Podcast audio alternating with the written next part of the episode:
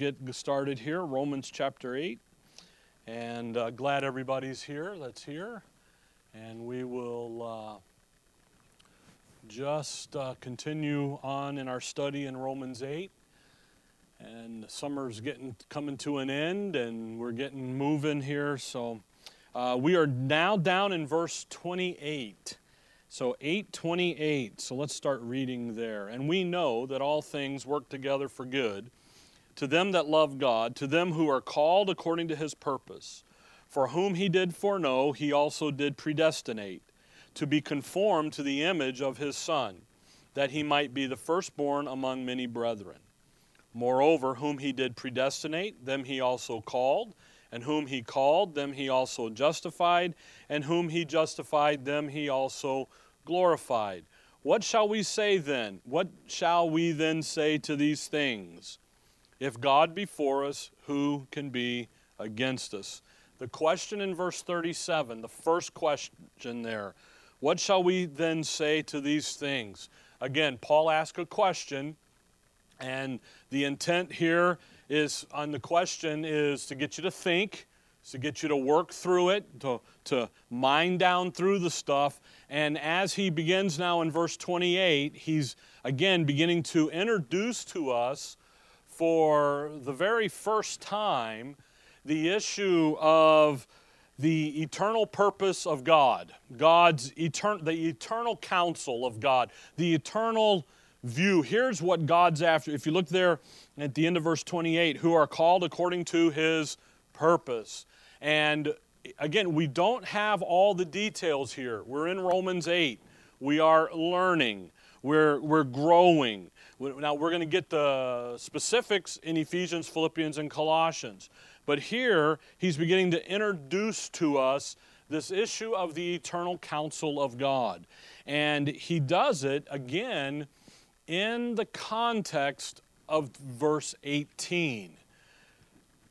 For I reckon that the suffering of the present time are not worthy to be compared with the glory which shall be revealed in us. Verse 28, first word, and we know. So it's not a new subject at, and contextually. It, he's not, the, the context is suffering. From verse 18 to verse 39, the context is suffering. The, the suffering there, and again, we've seen this over and over again. Verse 22 For we know that the whole creation groaneth and travaileth in pain together until now, and not only they, but ourselves also we learn that we we suffer because of our connection to this sin cursed creation. We, we, we've seen that. We also understand and learn that we suffer because of our connection with the Lord Jesus Christ.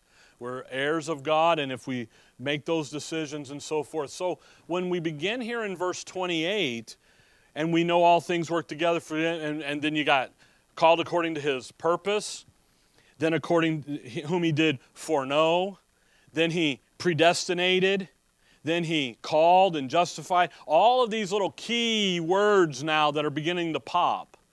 All right? The issue here is suffering.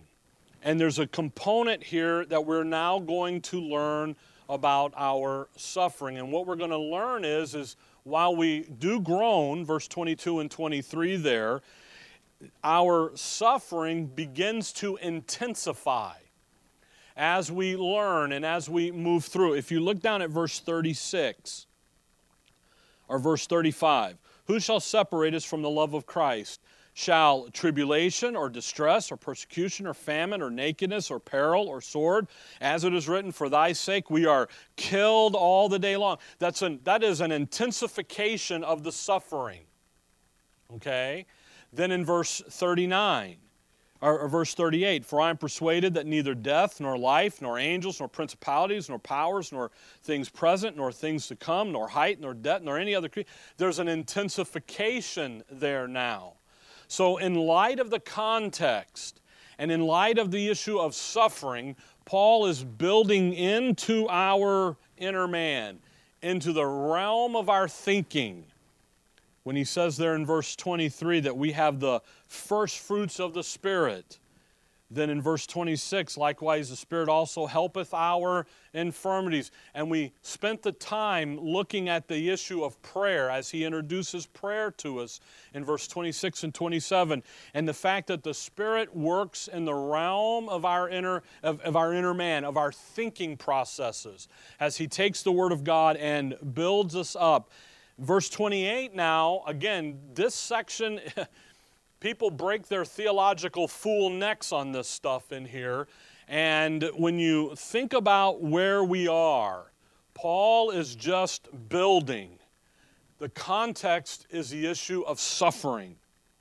The context is this we're learning about something here. Verse 28 and we know that all things we know some we are learning we're growing what do we know already verse 23 the end of the verse. What are we waiting for? The adoption, to wit, the redemption of our body. Notice the, ter- the word redemption.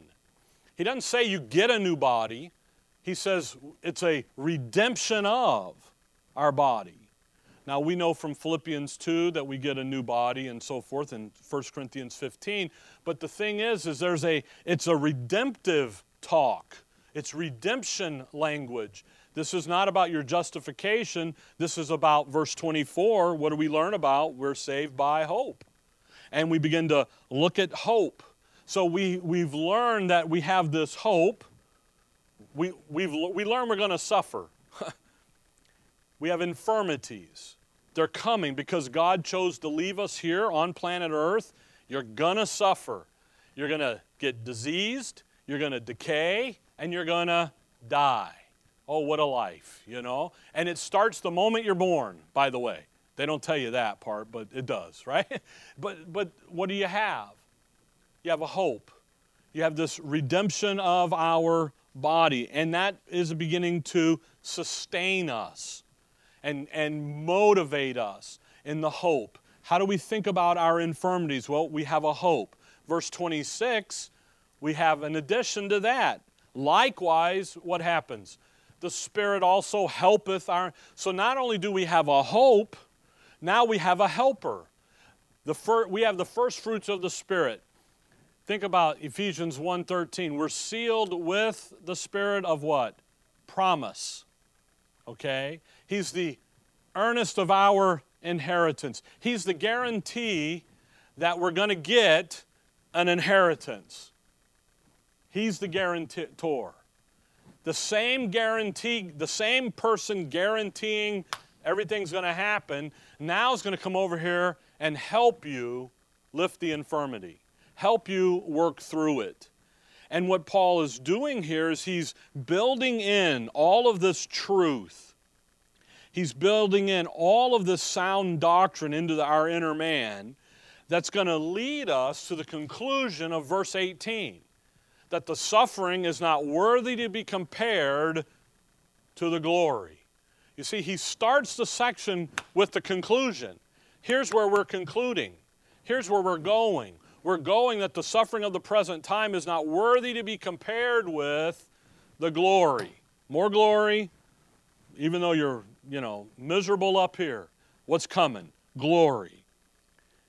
And he's continuing now to build into our inner man a, the doctrine, the truth, the sustaining hope. But now he's going to move to our eternal, uh, to the eternal purpose of God, this future hope. And he's beginning to, he's providing with us, if you look there at verse 28, and we know He's developing into our thinking these truths that are designed to preoccupy our thinking. Now, think about this. And we're, we're not to dwell in our suffering. Doesn't matter how bad it gets, you're not to dwell there. Where do you dwell? Over here in the sustaining doctrine. To dwell in your suffering is to not dwell where you're supposed to be. Yesterday we had the men's fellowship, and we got to talking about afterwards. Uh, we had a great time, uh, uh, just really Q and A. It really is kind of what broke out. so. Um, we got to talking about the issue with COVID and then this new variant and everything, but how to think about it. See? Now, none of us want, you know, XYZ to happen. We don't, whatever your, your stance is. But how do you think about it? If your first knee jerk reaction is to come over here and to think about it the way that the, you know, one group would have you, you're wrong. Your first reaction is, is what does Scripture say about this? See, I got a text uh, this week about, hey, how do you deal with, with uh, the employer demanding that you get vaccinated? Well, the first knee jerk reaction, everybody is what? Well, how dare they? Blah, blah, blah, blah. No.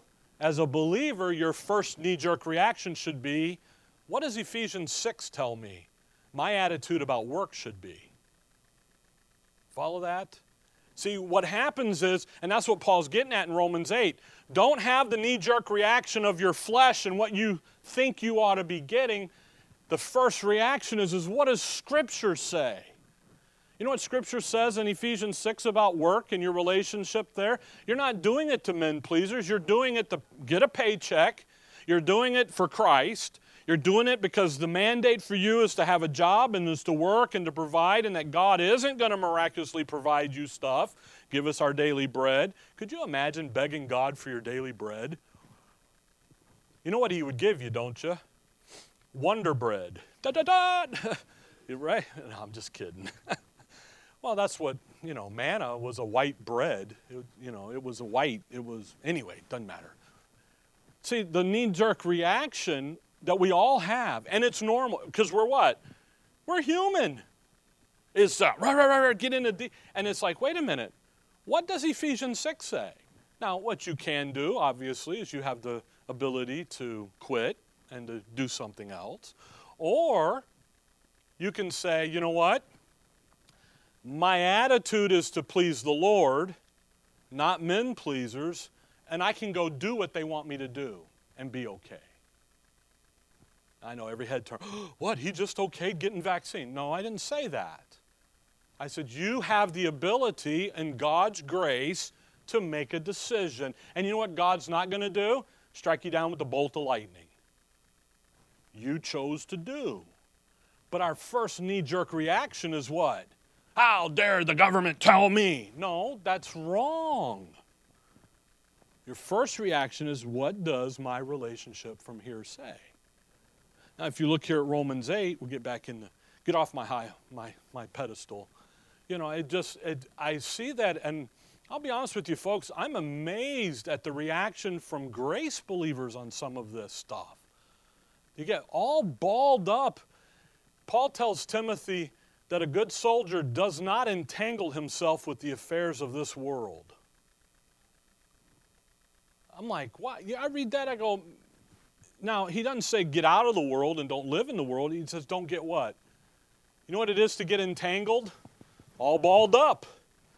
I was watching a guy the other day. You ever watch wrestling? Wrestling? You know, Monday night SmackDown. Wham! Uh, it's the, you know what? It was the funniest thing because it's on Monday night on Fox, local channel. And the first one that they had after COVID hit, where they couldn't have the crowd, it was hilarious because those guys feed off the energy of the crowd. There's no crowd. So they come out and they're like, yeah, and there's and it's dead silence. Somebody had forgot to hit the music button, you know, and I, ah, yeah, and you can hear anyway. Verse 31, the question. Paul's folks, Paul's building into our thinking here. Again, we're in Romans 8, we're building the foundation. And he's building in this issue about how not to dwell on our suffering, but rather to focus in on our eternal reality.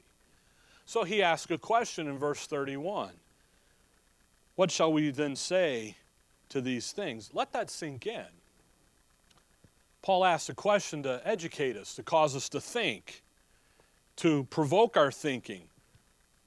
When what Paul's saying is, is what do you say to these things? What do you say about the stuff we're looking at? Verse 26, 27, 28, 22, 20, this whole section here. What do you say? What's, the, what's your concluding thought?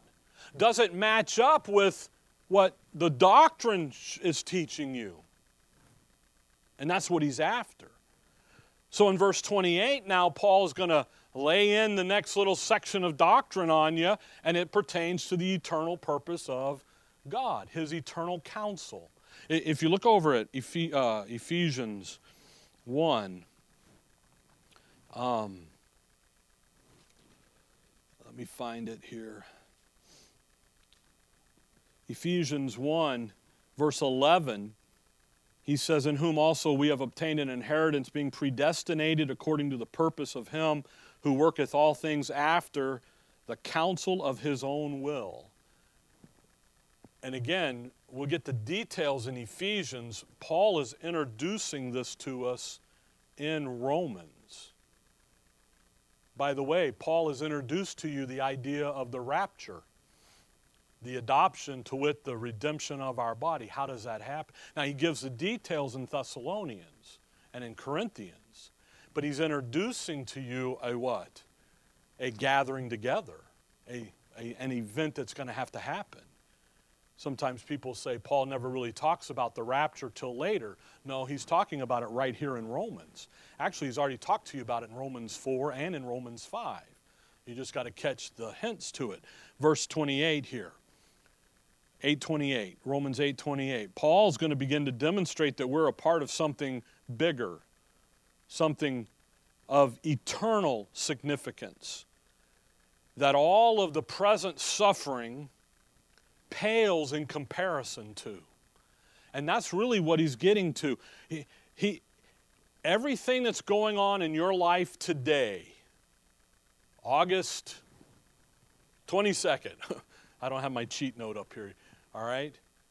2021 everything that's happening today pales in comparison with our eternal future.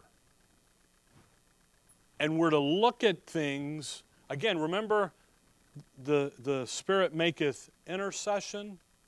He doesn't intervene, He comes in as that third party and He brings our frail thinking up in line with the Father's thinking does it through the Word, working in you. And He, what are we doing? Hey, man, if you can catch the eternal purpose of God, guess what? You ain't going to care about whether you got to take a vaccine shot or not. You're just not. I mean, if you, th- by the way, if you think about that, what's the worst thing that can happen to you? Death? Is that really that bad? Absent from the body, present with the Lord? I, I don't know. I'm just thinking about that. You see, you got a different perspective about this. Now, granted, you know, if what they say is true, and I don't know if it is or not, nor do you, by the way. It would be a bad way to die, suffer through it, but not if you have the what? The proper perspective. I've talked to people who have passed away who were believers who have had some of the most severe cases of cancer. Not a quick death, a long draw. And you know what? They never wallered in the mire. They never said, Woe is me. You know what they said? Just, when is it done? they said, You know what? I'd rather glory in tribulation, knowing that it worketh patience, patience, spirit. And quote Romans 5. I'd rather be there than over here worrying about something that'll never, that is going to take me one day anyway. I, I watched a, a gentleman who used to go to Shorewood, and he just suffered through pancreatic cancer. And I'd go with dad, and we would, you know, I, I would go, would go and because I knew him, and we would go, and dad would sit there, and, and, he, and the gentleman would read to dad and I Romans 5, Romans 8, 1 Thessalonians 4. and read it glorying in it. And his morphine drip was pumping away because of the pain. He didn't he wasn't going, oh, you know, woe is me, you know, what did I do? What, what's he, he's resting in that eternal future. So, for the first time here, Paul is going to bring into our thinking processes this issue about hey, we know that all things work together for good to them that are called, that love God, to them who are called according to his purpose. And there's that reference to the eternal purpose of God. And again, whatever's going on in your life, always remember that there's something far better, far more significant that you're a part of, bigger. There's some, if you, if you can grasp in your thinking the significance of what's going on in the universe and the fact that you and I are a part of it, you're an eternal participant. The mess of today goes away. It really does. You still got to eat and pay bills, I got that. But the, the, the onslaught of the control just van it goes away. The entanglement of it goes away. You don't have to worry about. What are you worried about something you can't fix? Because if you think about COVID, you know where that comes from? Sin. It's part of the sin cursed creation. Well, Rick, it's just a flu. What do you think flu is? It's part of the sin cursed creation. You can have, okay, we put that over there. I'm going to react this way because I understand something here. So, that question in verse 31 what shall we then say to these things? How are you going to think? How are you going to react to life in light of God's ultimate plan and purpose that you're a part of? How do you think about this? See how Paul's just, he's asking you. I'm asking you. How you going to think about it? So, what is he? Now, he's going to educate us on how we are to think about it. All right? And I know what happened. Don't get me wrong. I'm the first one, like all of you, to have that knee jerk reaction of, oh my goodness, you know, chicken little, the sky's falling. But then you know what you have to do? You have to go, hang on a minute, deep breath, let's go back over here, and let's get back to, back to reality. Okay? So, verse 28.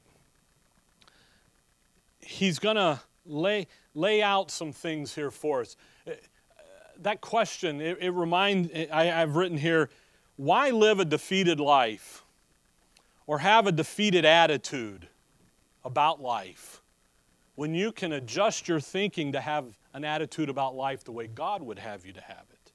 That comes from understanding the doctrine. Understanding. So he's going to use some terminology here. He's going to talk about his purpose the end of verse 28. In verse 29, he's going to talk about him foreknowing something. I think about him for, he's God. Of course, he foreknows everything.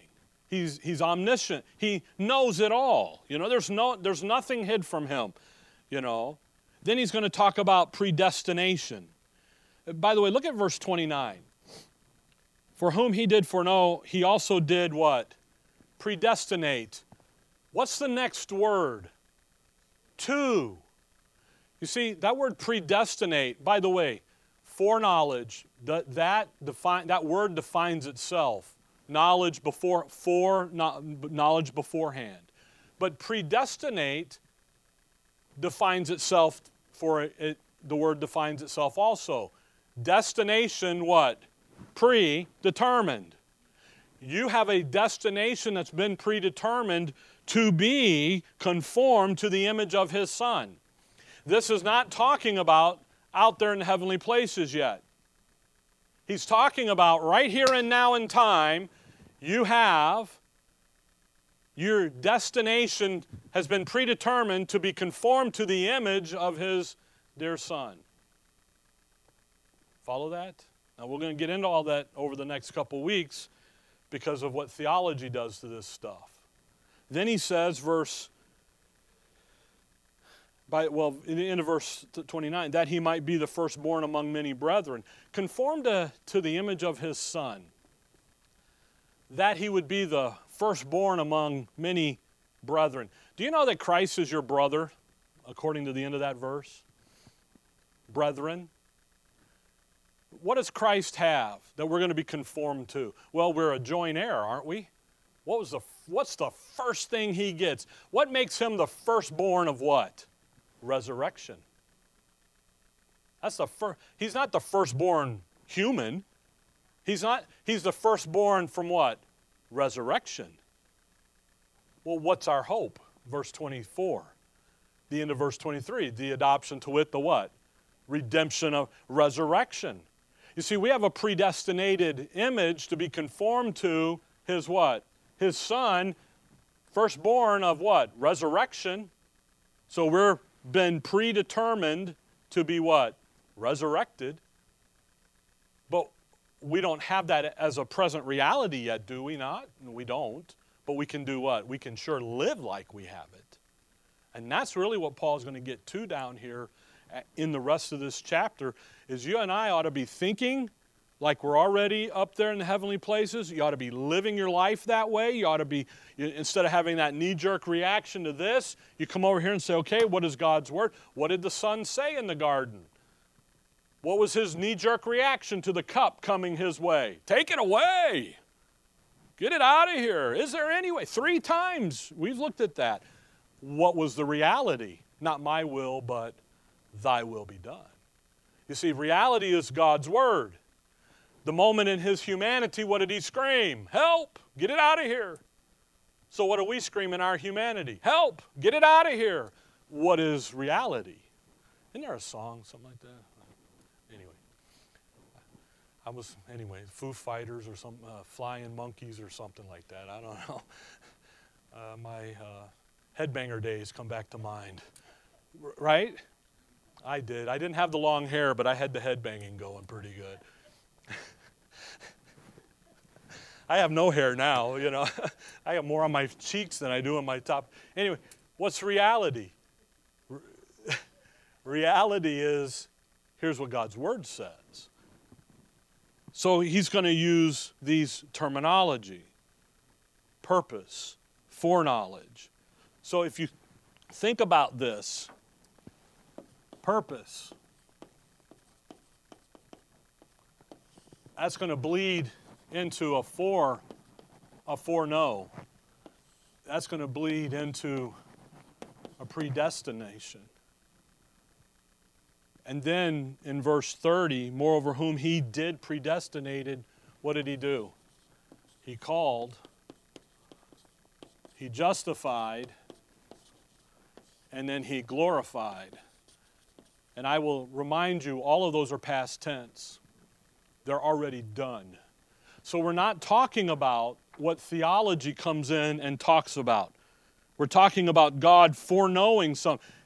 He did foreknow something, didn't he? And he kept it a secret, called the church the body of Christ. See. Then he said, All right, I'm going to give these guys a destiny. And I'm going to predetermine that.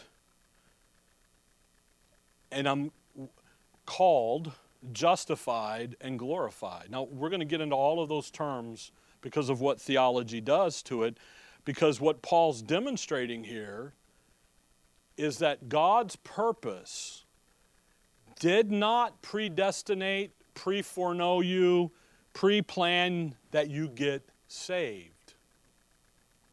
Okay? He doesn't sit over here and have a roadmap for your life pre before any you were ever existed. See.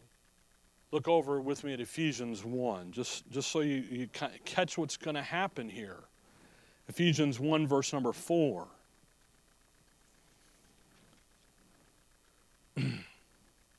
Ephesians 1, verse 4. According as he hath chosen us in him. You see that chosen us? That word chosen is the word election, same Greek word chosen us in him before what? The foundation of what? of the world.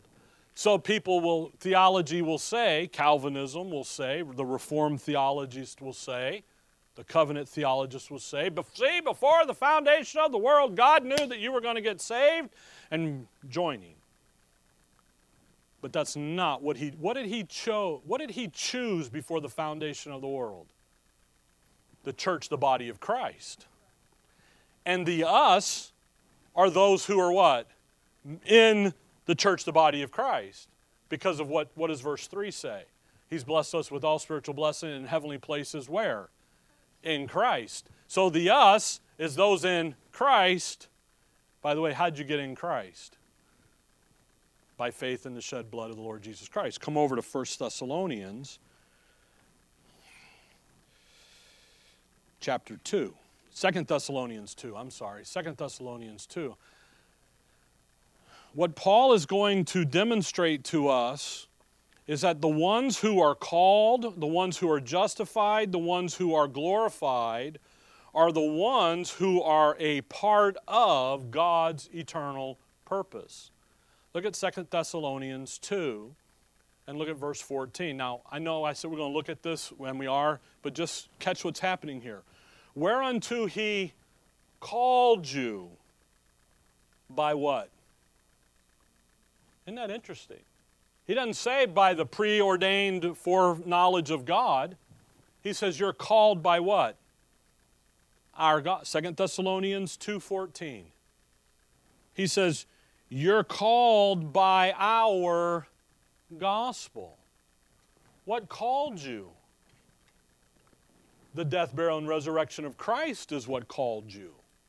See. By the way, verse 13 he says, But we are bound to give thanks always to God for you, brethren, beloved of the Lord, because God hath from the what? Beginning chosen you to salvation through sanctification of spirit and belief on the truth, whereunto he called you by our gospel. And what you know what everybody says about verse 13? See, God before the foundation of the world knew you were going to get saved, and that ain't what verse 13 is talking about, because what's the context of verse 13? Verse 1 to 12. And 1 to 12 has to do about the Antichrist and going through the wrath of God in the 70th week of Daniel. And you know what? The salvation there isn't soul salvation. The salvation there is that you have not been appointed unto wrath. That's the context.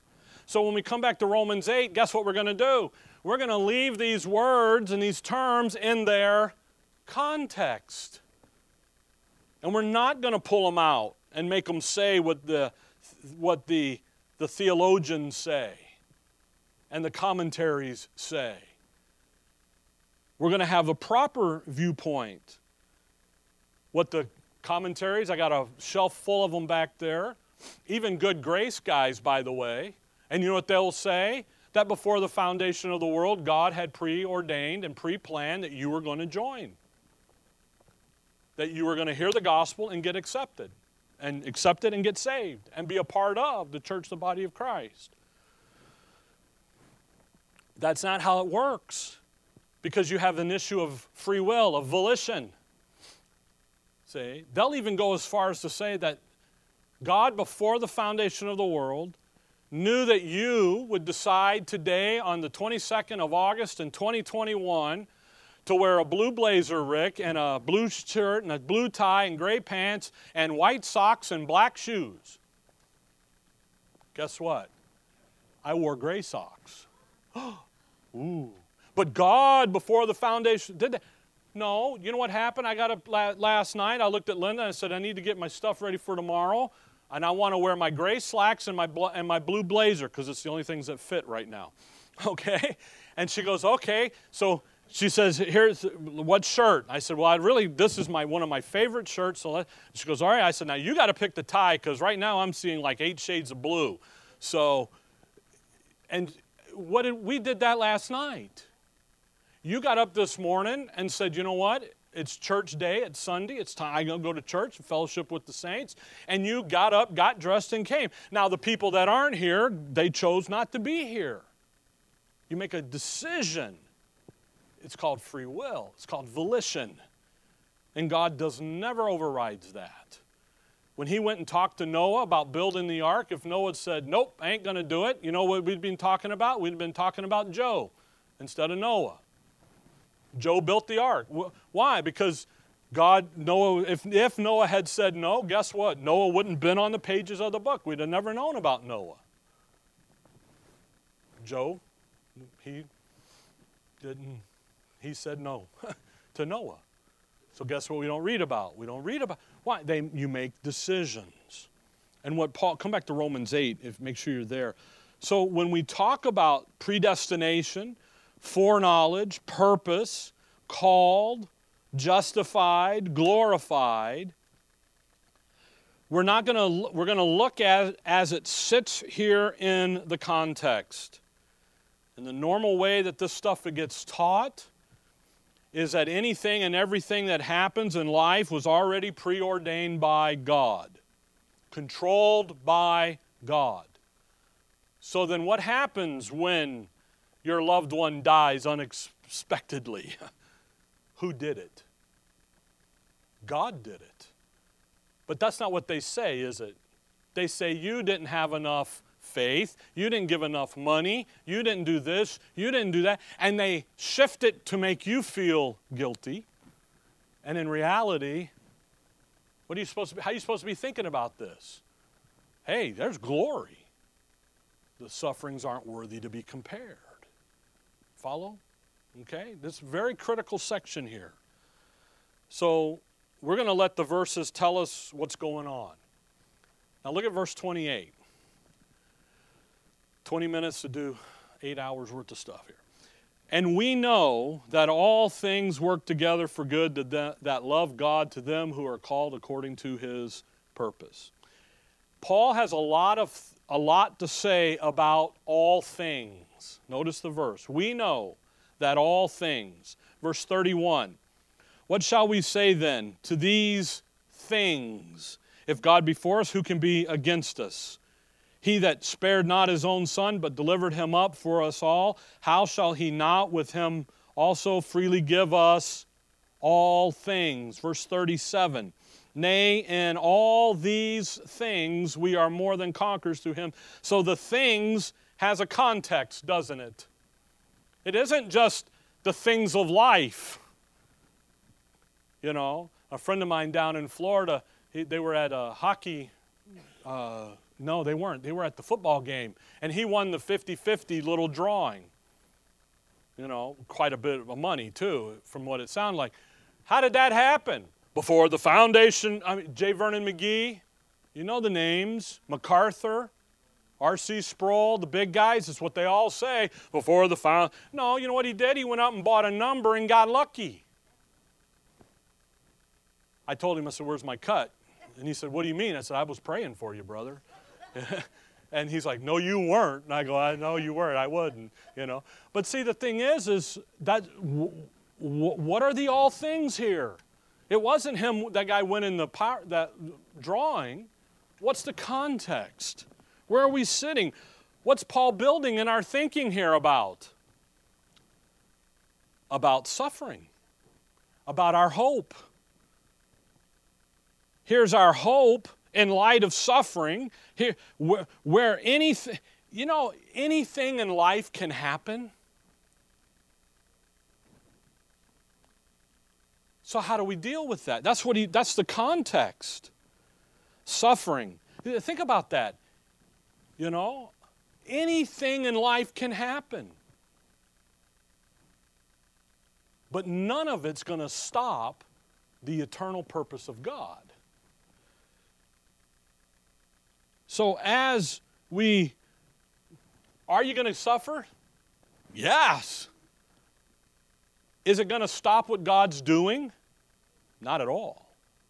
Is it going to stop what He's doing through His Son and how He takes us and places us into this living union, conforming us to the image of His Son? No. God's plan and purpose will be accomplished. And that's what Paul's going to drive at here. Hey, we know that all things, all what? All the things out there of life, they're going to come now and there's a benefit to them. Paul says, Rejoice in the Lord always, and again I say, rejoice. In everything, give thanks. For everything, give thanks. There's the attitude. Things, things are going to happen.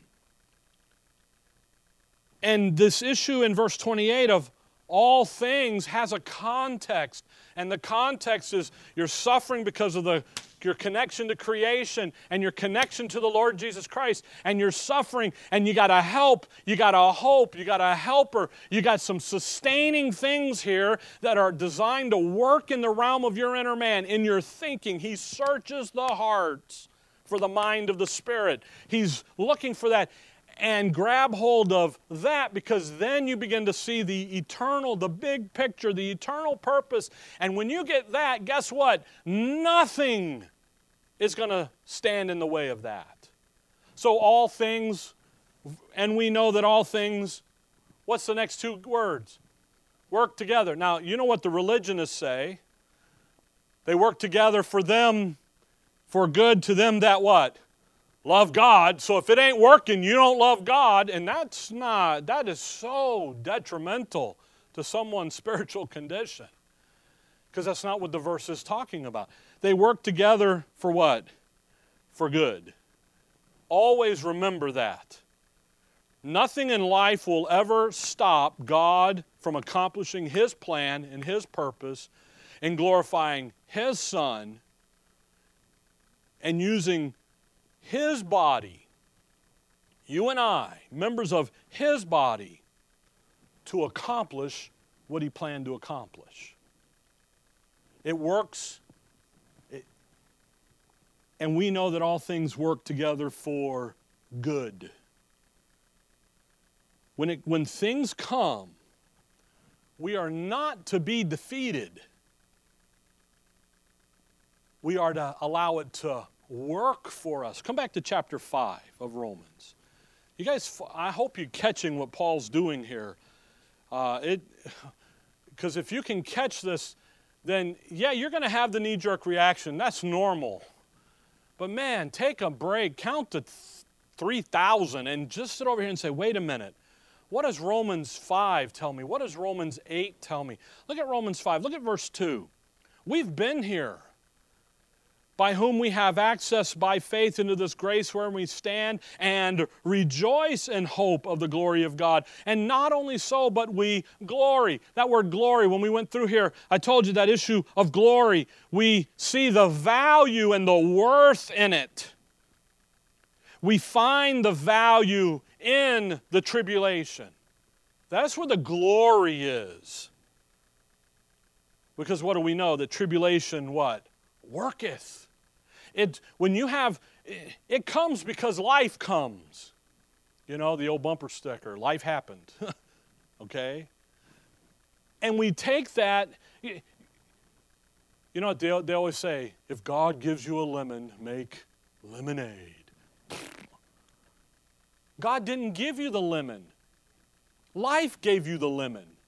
You take who you are and you say, wait a minute, I know that tribulation worketh patience, and patience, what? Experience. Because you know what's going to happen? I'm going to be here again one day.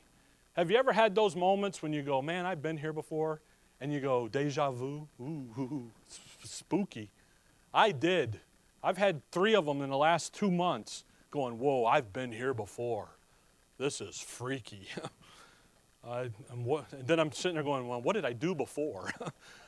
Let's not do that again. You know, why? Because what ha- life has that wonderful circle, that cycle comes back around. And then I get there and guess what I have? I have experience and experience what? Patience. Patience, experience, and experience hope. You see, we know we don't live in a defeated mentality. We're, we should not live in a defeated mentality. We should live in the understanding that the trouble, the tribulation, life, its design is that it will benefit us. You remember, look over 2 Corinthians 4. We've been in these verses. We, we live in an opportunity to have our inner man grow. 2 Corinthians 4 Verse 16, 17, and 18. We've been in these verses. Paul says, For which cause we faint not, but though our outward man perish, yet the inward man is renewed day by day. What's going to happen to you? What's the outward? What's life going to do to you? It's going to perish. Yeah, I think about Paul in Romans there. Let God be true and every man a liar. What's the book say? The book says you're going to perish, and guess what? You're going to perish, but that inward man is renewed day by day. For our light affliction, which is but for a moment, a moment compared to the eternal purpose of God. Think about that. You think, look at this eternity, what He's doing in the heavenly places. And you say, man, this little, I, I said it last week, a little bump on a dill pickle and I got a couple comments on it. I didn't know I was a bump on a dill pickle, you know. Well, you, you think and he says, Wait, it's only for the moment. Worketh for us a far more exceeding and eternal way to glory. God will never rob you of the opportunity to take the trouble and the, and the tribulations of life and have them work for you. All of this is working for us.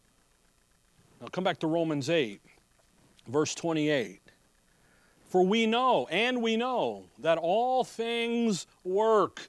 They're designed life is designed to accomplish something in our inner man. It's designed to produce an advantage, an opportunity to be conformed to the image of His dear Son, to put on display. We're talking about this next hour. To, to do some things. So let's look at it from that light. And we're to view it all, everything, through God's frame of reference, which is the end of that verse, according to his purpose. So as we keep, keep looking here, to them uh, all things work it together for good. Nothing in life works against God's purpose. It's all good wait a minute, Rick, you know, my truck was broke down, right? Four days, well, if three weeks or whatever, you know, felt like two months. I was ready to trade her in and buy a new one, right? Still am, but I a little slowed down a little bit now. It's running, right? Okay. All that's designed. You know what that should have produced in me? A new Toyota Tundra would have worked, but you know what that was supposed to produce in me? Patience. And you know what? I should have had it. Because I have experience with that goofy truck. I've been here before, you know. We took the tonneau cover off of it, and so I had an open bed to haul some stuff and do some things that I'm going to need to do in the future. And uh, I'm sitting there, and there's a piece that goes on the tailgate that is different than what came with the truck and uh, it has come off. So we, you know, monkey glue and monkey tape and monkey see, monkey do, and off we go, trying to hold it back down. And, and I'm sitting there going, you know, I've been here before. I had a truck like this one time, an old Mazda B2000. You could outrun the thing going up the hill and outrun the thing going down the hill. It was gutless, you know. But I had the same issue because I had, a, you know, and all this stuff. And I'm like, you know, this it'll be fine. Just relax. And, uh, and one day maybe we can get, get something different. But the thing is, is it's designed to do what? Experience. I've been here. For it's nothing in life works against God's purpose. To them that love God. Now, that's the thing that trips almost everybody up in this verse. Because Paul is talking about our love towards God. That's what he's talking about. And there is at times when believers don't love God. Okay? And when you think about this issue of our love, you know, to them that love God, if you love God, you're going to live life according to His word to you. You're a believer and you're not living according to the word, guess what? You don't love God. Yes, I do. No, you don't. Now look, 1 Corinthians chapter 8. Notice this. I made the statement, and here's the proof. Well, hopefully, here's the proof. 1 Corinthians 8. You see, folks, when he says to them that love God, he's talking about you coming along, I coming along, and living our life according to his word. And when we do that, what are we going to do in Romans 8? We're not going to pull the, before the foundation of the world, God pre planned that my truck would break down for four days, for four weeks. We're not going to pull that because that's not what he's talking about in Romans 8. What's he talking about? Here's the big picture, guys, and everything's designed to work. 1 Corinthians 8. Now, in 1 Corinthians 8, Paul is rebuking the Corinthians. He's getting on them pretty heavy. And verse 1 Now, as touching things offered unto idols, we know that we, have, we all have knowledge. Knowledge puffeth up, but charity edifieth. And if any man think that he knoweth anything, he knoweth nothing, yet as he ought to know. But if any man, watch, love God, the same is known of him. As concerning, therefore, the eating of those things that are offered and sacrificed unto idols, we know, so there's some knowledge there. But now watch verse 7. I think it's verse 7. Actually, it's verse 9. That's the verse I'm looking for. But take heed lest by any means this liberty of yours becomes a stumbling block to them that are what? The issue that Paul's dealing with is the idols and all that stuff, but it's more fundamental that one, one believer is not loving another brother. One guy's doing one thing for, and causing the other guy to stumble. So, in the context where Paul is dealing with, he's rebuking the Corinthians, and he's saying, verse 3 But if any man love God, if you love God, then you'll love your brother over there so much that you'll be careful with him. And you won't cause the stumbling block. Okay? Again, context is critical in this. Loving God has to do with them what? Loving their brother. By what? Not holding him to a ridiculous standard over here about eating.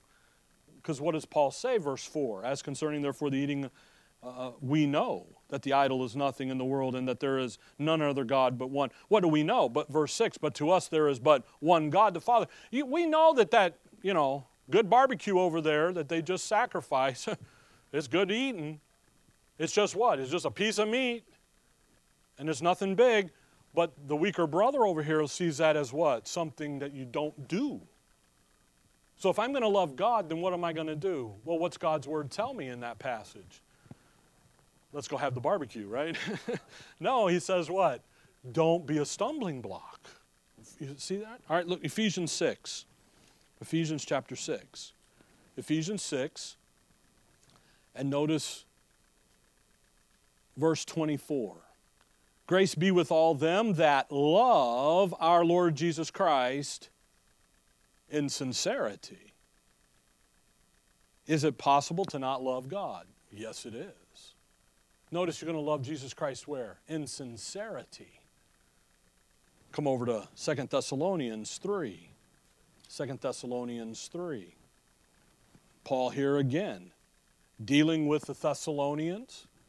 So when he tells us and we know that all things work to good, work together to good to them that love God. He's not talking about, oh, I love my Lord. Oh, how. He's talking about, here's what these passages saying. Let's go do that. Don't, don't have this mentality of God preordaining anything. Have this mentality that as life comes at me, I have the opportunity to use it to work for me a far more and exceeding way to glory. 2 Thessalonians 3, look at verse 4. And we have confidence in the Lord touching you. Now, watch, that ye both do and will do the things which we command you. What's Paul's thing? What, what did he just say to the Thessalonians? We know, we have confidence that you're going to do what we're, what we're writing to you to do. Verse 5 and the Lord direct your hearts into the love of God and into the patient waiting for Christ.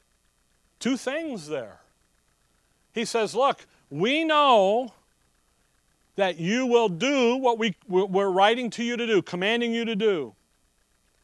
You do and will do. And you know what we want you to do? We want you to direct your love into the love of God and into the patient waiting. He's talking about the Thessalonians' love and then Paul's desire for them to do what? Love one another, love God, and then patiently wait. So, what would they be doing? They will be doing exactly what 1 Thessalonians 4 says that they were doing, and that is they had increased in the brotherly love department. And what were they doing? They were patiently waiting for the Son. It's, it's, uh, it's ironic that in chapter 8 of Romans, we are told to wait patiently for the hope. Verse 25 there. So when we, how, verse 4, how do you love God? What's verse 4 say? We're confident in the Lord touching you that ye both do and will do the things which we command you. How do you express your love toward God? Well, one of the main ways is valuing and honoring His Word to you. What's His Word to you? What does it say? So come back to chapter 8, Romans here. To love God means that you're going to believe what God says. That's it. He said, I committed my love towards you, and that while you were yet sinners, what? Christ died for you.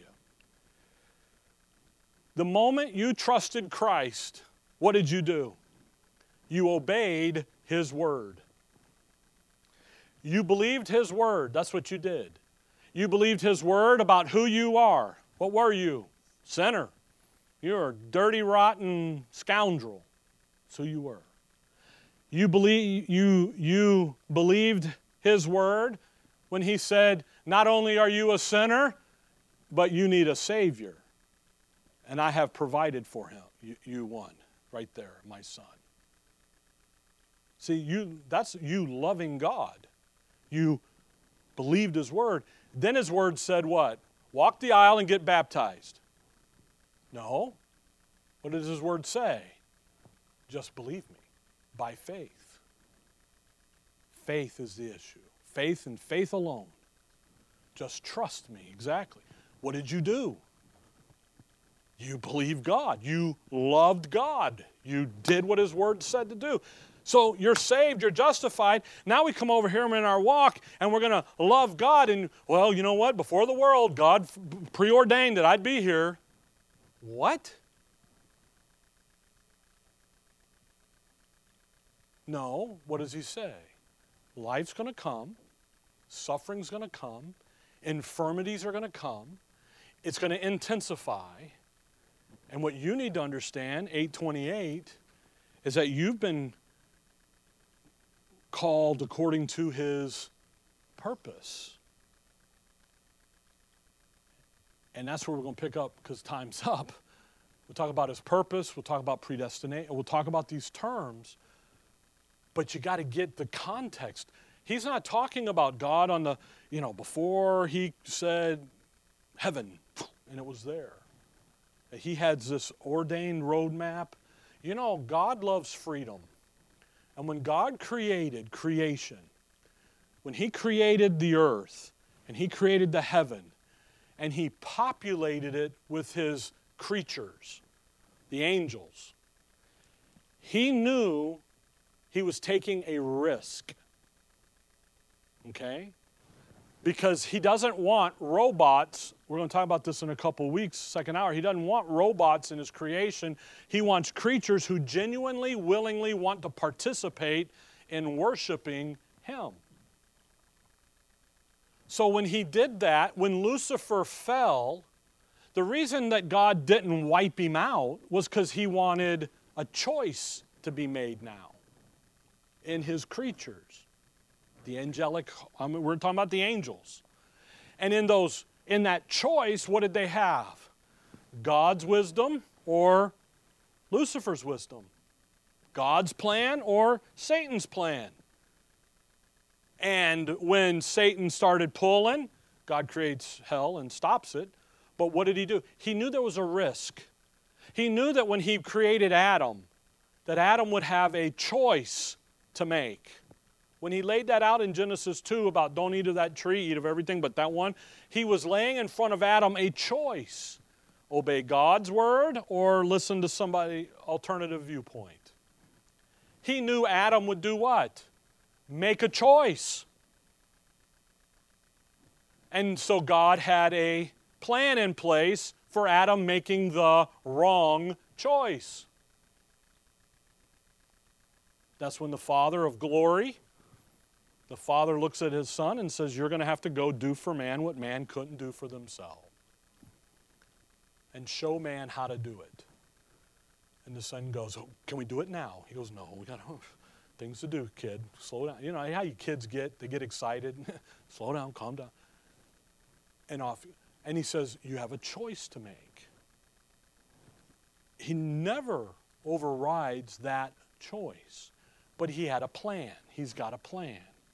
And that plan, he says, Listen, here's my plan. Here's my son. Here's the lie. Take that. We'll, we'll look at Eve in a couple of weeks. In the second hour, we'll look at Eve and where Satan comes up and says, There's a mystery program out there that God doesn't want you to know, but if you join my ranks, you get the decoder ring and you can figure it out, and I'll give you the code. And he speaks this little bit of a secret thing. And what happens is, is Eve took it, and Adam took it, and man took off. And God said, That's okay, I've got the man coming. My plan's going to work and nothing's going to thwart it. You follow that? So when you get into 828 and following here, gonna, I'm trying to keep you out of the weeds. We'll just stick in the verses, okay? Life comes, God says you got a choice. You can knee jerk react and live in that flesh all day long, that's okay. That's your choice. Or you could come over here and love me and live where I'd like you to live and do what I'm trying to get you to understand to do. And you know what? You'll have life and peace rather than death and misery, functional death. You'll have life, okay? All right, I took you over, so we'll give you five minutes back maybe next week, okay? Dear Heavenly Father, we thank you for the morning, Lord. We thank you for your word, for the instructions here. And as we look at this passage in the next couple weeks and so forth, Lord, I just pray that we would think about what you're trying to get into our inner man, into the realm of our thinking and that we would just rejoice in that doctrine and that soundness of it so that we can live life victorious rather than defeated. In your name we pray. Amen. All right, we'll see you.